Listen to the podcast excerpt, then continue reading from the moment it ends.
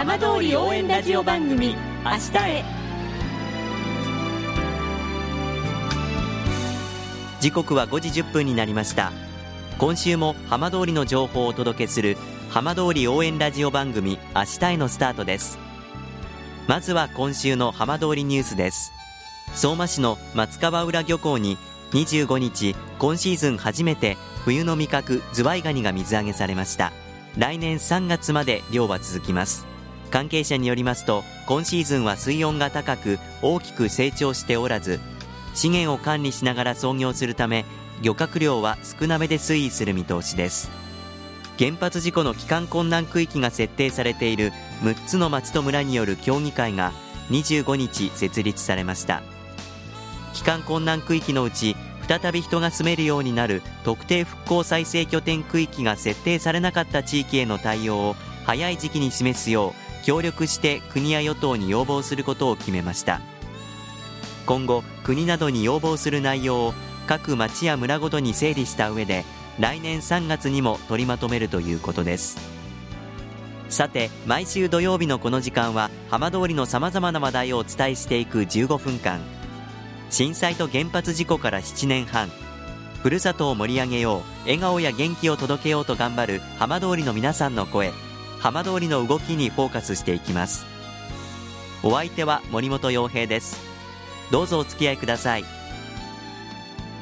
浜通り応援ラジオ番組明日へ。この番組は地球を守る未来をつくる東洋システム NHK アイテックがお送りします。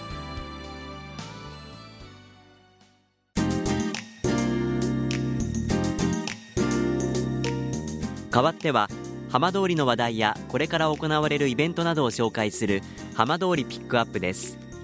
今週はサッカーの東北社会人リーグ2部南に所属するいわき FC の田村雄三監督に今シーズンを振り返ってお話を伺います。田村監督よろしくお願いいたします。よろしくお願いします。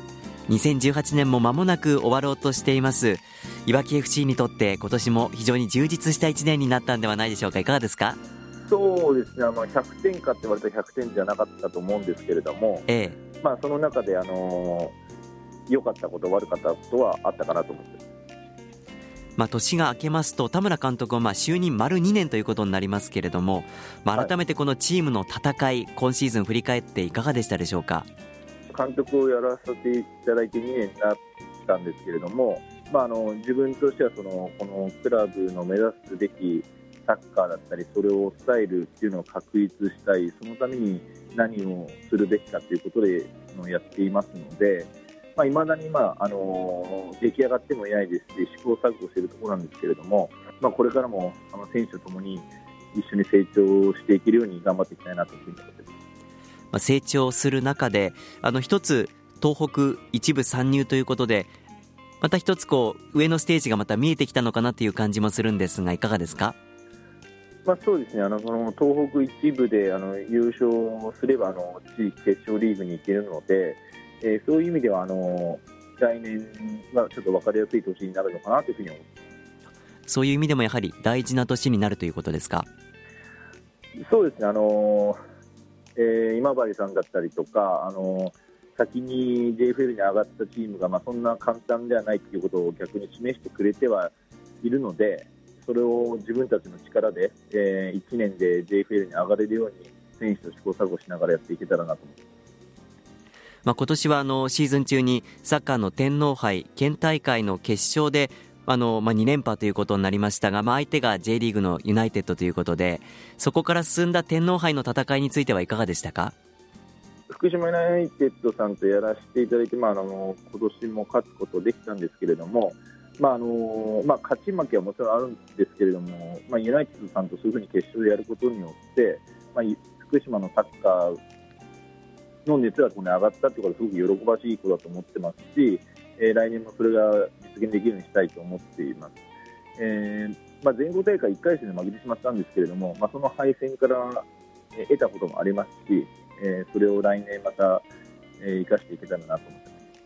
ま。だのチームもこうチーム作りも固まっていないというお話ありましたがあの、まあ、入れ替わりもある中で来シーズンに向けて新戦力の加入も決まってきています改めて来シーズンのチーム作りどんなところを目指していかれますか、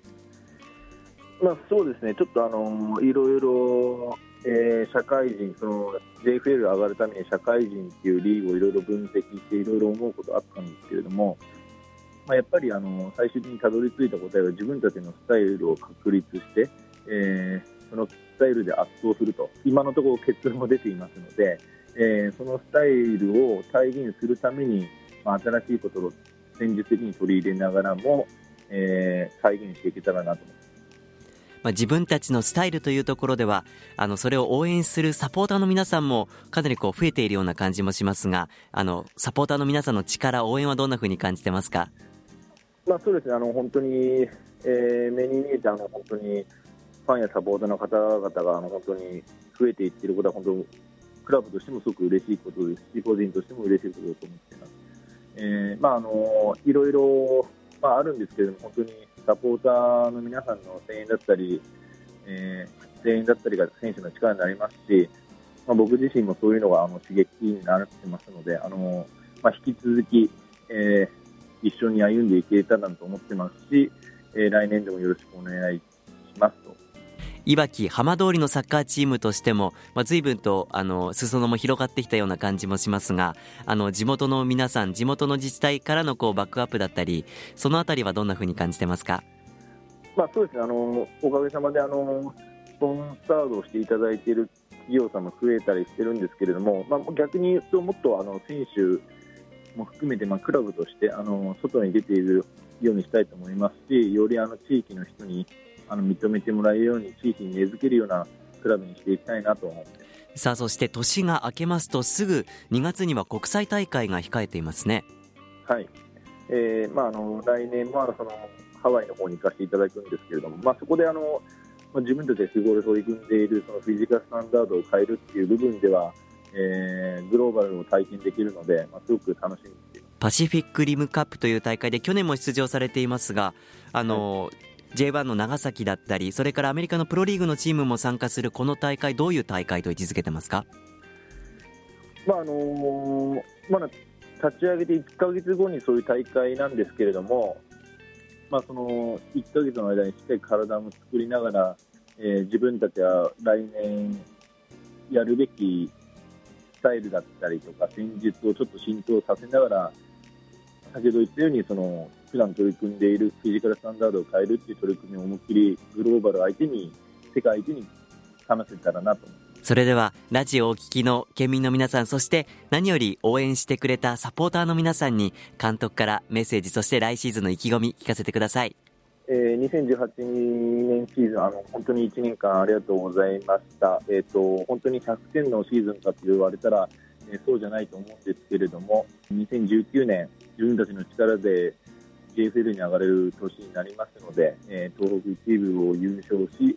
地域チャンピオンズリーグを勝ち抜き、えー、JFL のに行きたいと思ってますので、2019年シーズンも引き続き応援のほどよろしくお願いいたします。いわき FC のさらなる躍進期待しています。田村監督どうもありがとうございました。ありがとうございました。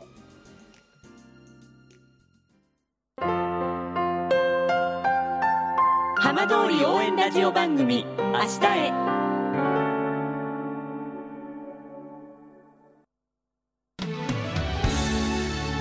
浜通りの情報をたっぷりでお送りしてきました浜通り応援ラジオ番組明日へ来年もどうぞよろしくお願いしますこの番組は地球を守る未来をつくる東洋システム NHK アイテックがお送りしました。